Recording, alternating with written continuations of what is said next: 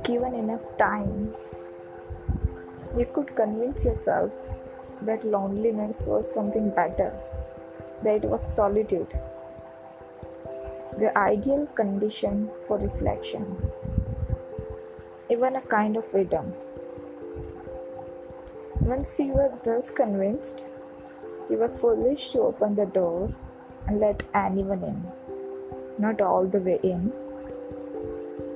You risked a hard won equilibrium, the tranquility that you called peace.